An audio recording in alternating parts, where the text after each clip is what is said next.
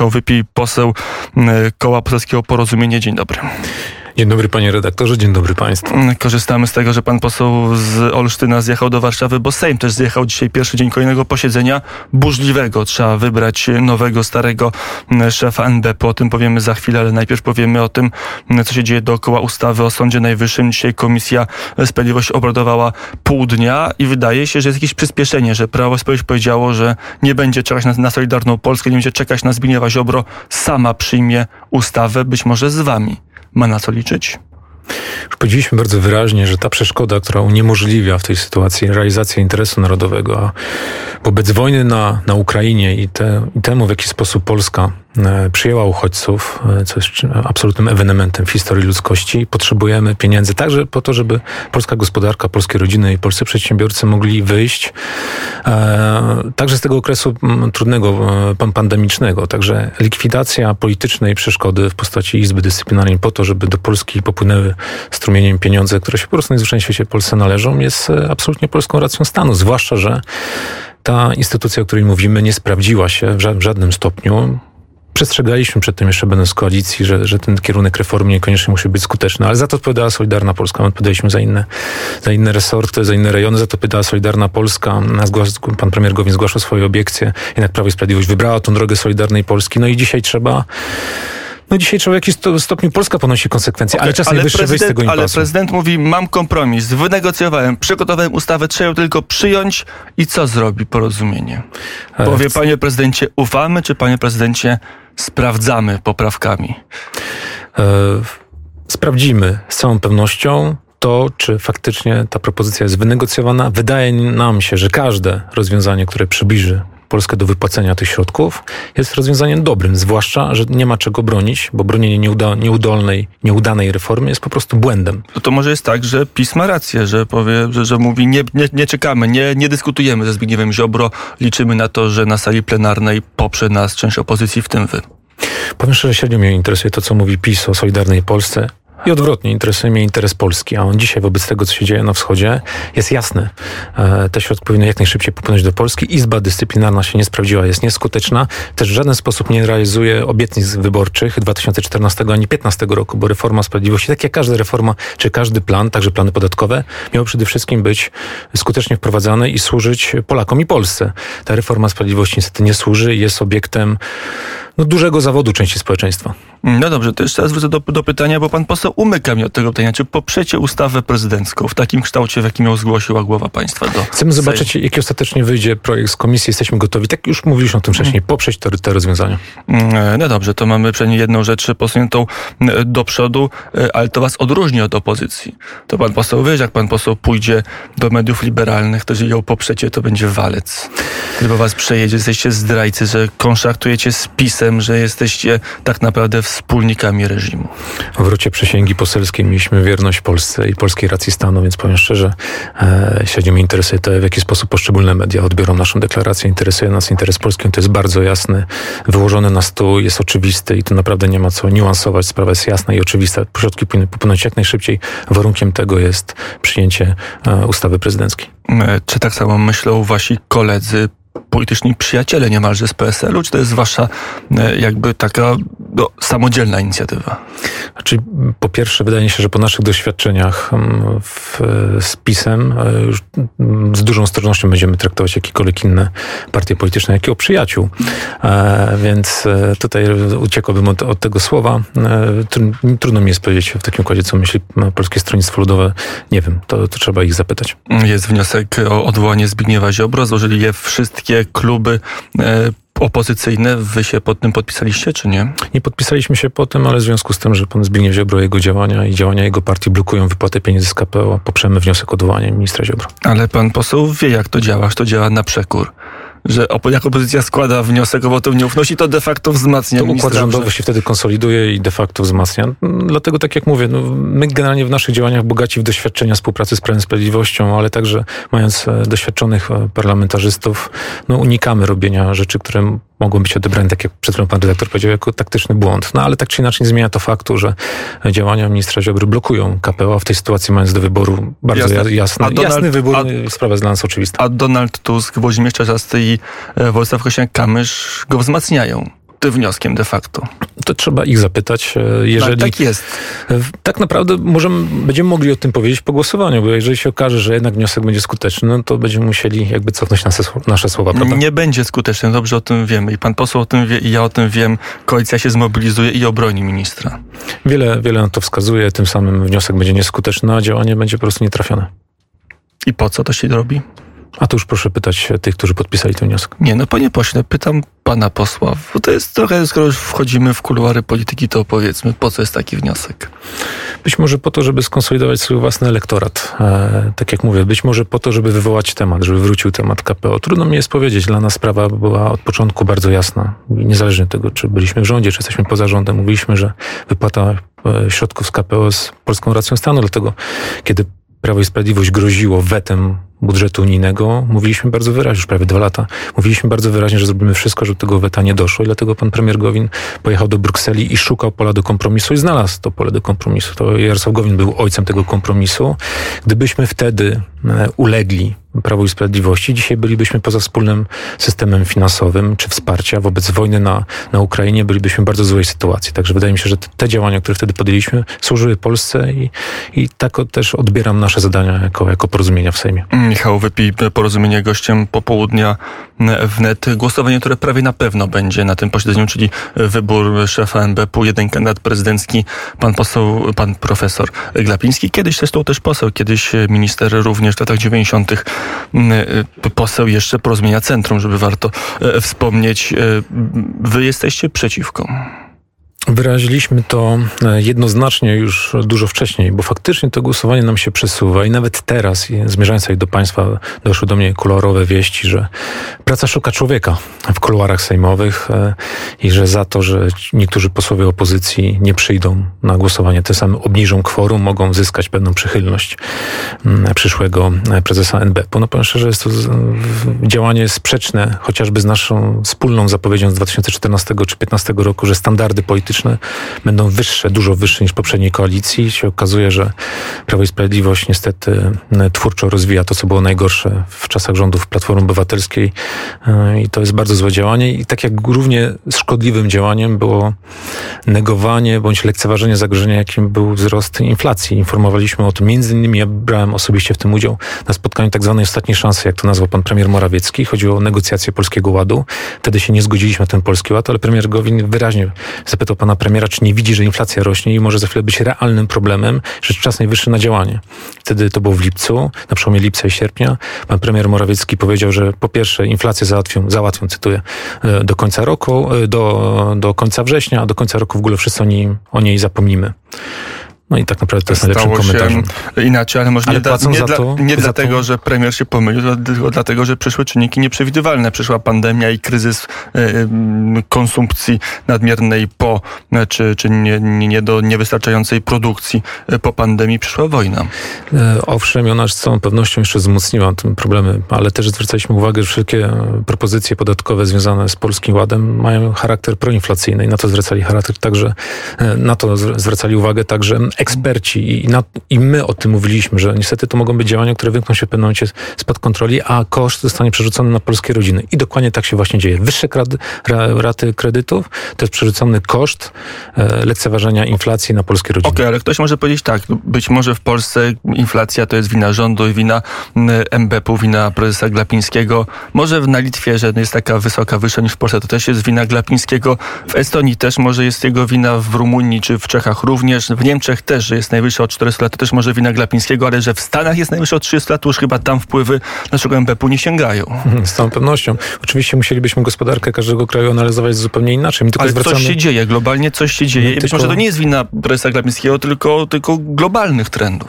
Tylko zwracamy uwagę na to, że byłem świadkiem chociażby rozmów i na ten temat, zwłaszcza, że odbraliśmy odpowiedzialność za resort gospodarki, który informował, że sprawa robi się poważna i brak podejmowania jakichkolwiek działań, czy ograniczenia kosztów administracji, czy szukania oszczędności, czy przede wszystkim e, zmiany w Polskim Ładzie, które były e, ewidentnie proinflacyjne, mogą spowodować bardzo poważny kłopot i nagły wzrost inflacji, który ma miejsce teraz. Jest najwyższy od 24 lat i tak jak mówię, główny koszt walki z inflacją jest przerzucony na polskie rodziny. Okej, okay, tylko nie żeby być złośliwym, ja nie pamiętałem waszych pretensji, kiedy NBP na początku pandemii obniżał stopy do niemalże zera wtedy Jarosław Gowin nie mówił, nie, po, nie obniżajmy stóp. Wtedy wszyscy mówili tak, trzeba, trzeba obniżać stopy do zera, bo, czy niemalże zera, no bo Europejski Bank Centralny ma ujemne stopy, bo y, mamy widmo kryzysu w wyniku stanięcia gospodarki, tak, i zamknięcia i lockdownu powszechnego. Tylko nie bardzo wiem, co ma jedno z drugim. To może w inny sposób. Podniesienie stóp infla, inflacyjnych jest troszeczkę, stóp procentowych jest troszeczkę jak hamulec w samochodzie. Lekceważenie zagrożenia w pewnym momencie i nawet takie, bym powiedział, mm, nagłe e, wciśnięcie hamulca może spowodować więcej kłopotów czy nieszczęścia. Hamulec służy do tego, żeby w odpowiednim momencie go użyć. W ten sposób, żeby przeszkodę wyminąć, bądź się przed nią zatrzymać. Pan e, prezes Glapiński zlekceważył zagrożenie, dlatego teraz jesteśmy w takich poważnych tarpatach. Co więcej, rząd także nie wyciąga wniosków i nie próbuje szukać oszczędności, tylko przerzuca koszty walki z inflacją na polskie rodziny. Z drugiej strony w tej chwili właśnie Sejm proceduje projekt, kończy pracę nad projektem, który obniża e, podatek PIT z 17 do, do 12%. E, realizuje trochę postulaty porozumienia sprzed e, ponad roku. To prawda, nigdy nie kryliśmy tego, że chcielibyśmy obciążenia podatkowe obniżać, tylko też mówiliśmy o tym, żeby ślad za tym szły także mm, pewne cięcia, jeżeli chodzi o wydatki budżetowe. No, podatki podnosi się po to, żeby zapełnić budżet, żeby realizować jakieś cele budżetowe. Jeżeli składam interpelację i dowiaduję się ku mojemu ogromnemu zaskoczeniu, że od 2015 roku do teraz ilość etatów w Kancelarii Prezesa Rady Ministrów wzrosła o 300%, no to tu mamy odpowiedź, dlaczego te podatki rosły, albo dlaczego inflacja w pewnym momencie A... była na rękę rządzącym. Nie, nie, ponieważ ale... wpływy do budżetu były, były wyższe. I tym też się chwalił e, w zeszłym roku, pod koniec roku premier Morawiecki. Populizm, panie pośle, no bo przyjśmy sobie te 300 etatów więcej przez... 300%. 300% więcej etatów 300%. E, przez koszty obsługi i tą kwotę kilku, kilkudziesięciu milionów złotych zestawmy z budżetem państwa e, przeszło 350 miliardów złotych. Kropla w morzu potrzeb. To, to, nie, to, to, to nie płace urzędników centralnych powodują wzrost wydatków. To nie chodzi o płace, tylko chodzi o kierunek rozrostu, absolutnie rozrostu, który ma często charakter natury politycznej, ale rozrostu ilości administracji rządowej e, powoduje, że koszty obsługi są dużo wyższe. My zawsze mówiliśmy o tym, że powinniśmy to odchudzanie zacząć od siebie, tak żeby państwo było fit i żeby było sprawne. E, to i zresztą to, żeśmy obiecywali w 2014 roku, 2015 roku, kiedy szliśmy wspólnie do wyborów. Działania Polskiego Ładu nie miały nic wspólnego z obietnicami wyborczymi z 2015 roku. Co więcej, nie miały nic wspólnego z prawicowym podejściem do patrzenia czy mm, obserwowania gospodarki. Były, moim zdaniem były programem czysto lewicowym, dlatego nie dziwi mnie, że politycy partii Razem wspierali niektóry, w niektórych głosowaniach rozwiązania dotyczące Polskiego Ładu. No, sami podpisaliście um, umowę programową, która zawierała chociażby 500, tak? czy inne e, elementy polityki społecznej.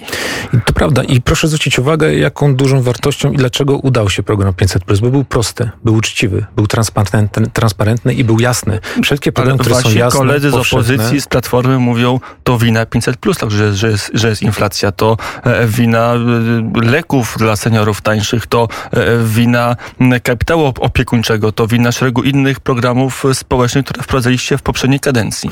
To mam prawda czy nieprawda? Mam wrażenie, że nie do końca wyciągnęli wnioski, po pierwsze nie do końca wiedzą, co mówią.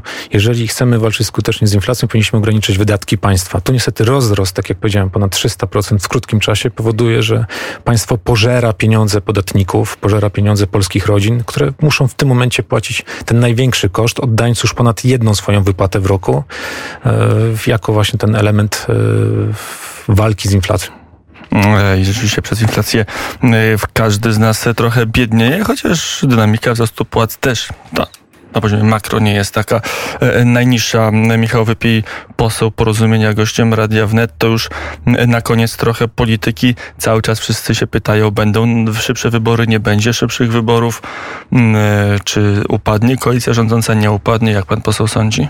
Na tyle, na ile, na ile poznałem e, koalicję rządzącą, wiem, że nie upadnie i nie będzie żadnych przyspieszonych wyborów. Nie ma żadnych przepływów, które by pokazywały na to, że Prawo i Sprawiedliwość utrzyma władzę, a to były z warunkiem koniecznym do tego, żeby wcześniej ewentualnie rozpisali wybory. Co więcej, uważam, że jeżeli zobaczą, że w ciągu najbliższego półtora roku nie ma tych przepływów, nie ma żadnego elementu, który dawałby im gwarancję utrzymania władzy, może się wydarzyć coś, co spowoduje, że z, z wprowadzą czy zaproponują wprowadzenie stanu wyjątkowego, który przedłuży ewentualnie im mandat. Także proszę się nie obawiać wcześniejszych wyborów, jeżeli ktokolwiek się tego obawia.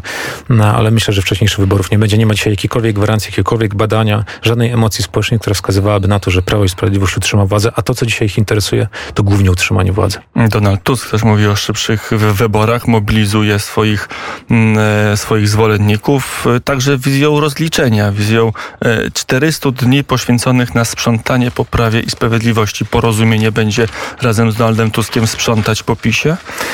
Odpowiedzią, jeżeli jedyną odpowiedzią na wizję Polski Jarosława Kaczyńskiego ma być wizja Polski Donalda Tuska, to znaczy, że mamy większy kłopot niż nam się wydawało. Dzisiaj polska polityka potrzebuje nowych osób, nowej energii, nowych idei i też zdania sobie sprawy, że wobec tego, co dzieje się na wschodzie, nie stać nas na słaby rząd, nie stać nas na rząd picu, niezależnie czyj byłby to rząd. Dzisiaj potrzebujemy ludzi, którzy mają wiedzę, którzy mają doświadczenie, ale także świadomość ale wyzwań. Rząd ludzi. Donalda Tuska to byłby rząd picu? Pamiętam e, dlaczego powstała Zjednoczona Prawica jako protest przeciwko polityce ciepłej wody. I żałuję bardzo, że coś, co kiedyś było Zjednoczoną Prawicą, stało się de facto Zjednoczoną Lewicą, odeszło od postulatów bardzo szlachetnych i, szczyt, i szczytnych i de facto stało się tym, czym była Platforma pod koniec drugiej kadencji. Mm, I teraz pytanie, czy Tusk dla pana posła ma nową energię, ma nowy pomysł, jest liderem, który porwie, bo e, sam się tytułuje liderem opozycji, czyli także i pańskim liderem poniekąd. Nie jest moim liderem, to nie bardzo chciałby być liderem całej opozycji, ale wygląda na to, że nie jest. Mm, jaka, jaki będzie układ na opozycji? Bo o tym też rozmawiają z największymi wypiekami. To jest temat, który najbardziej porusza e, istotną część posłów opozycji. Nie wszystkich, ale dużą część. Kto, jak i z kim pójdzie do wyborów.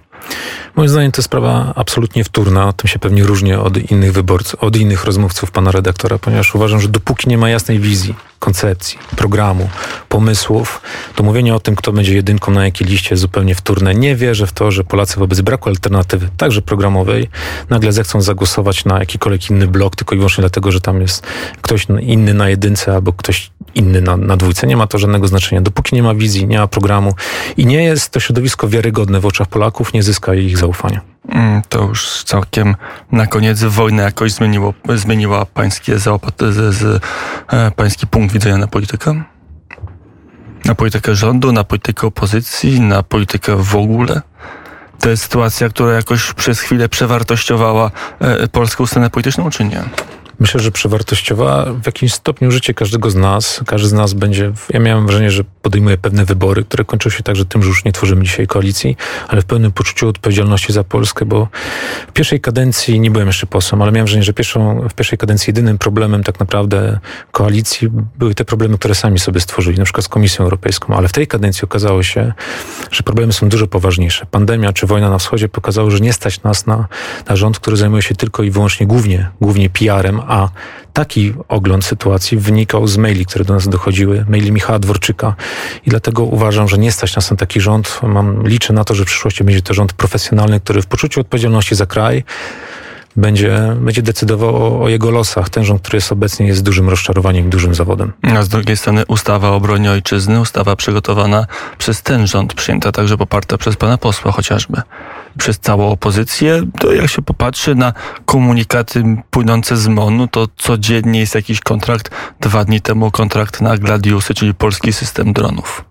Jedna ustawa. Co się dzieje?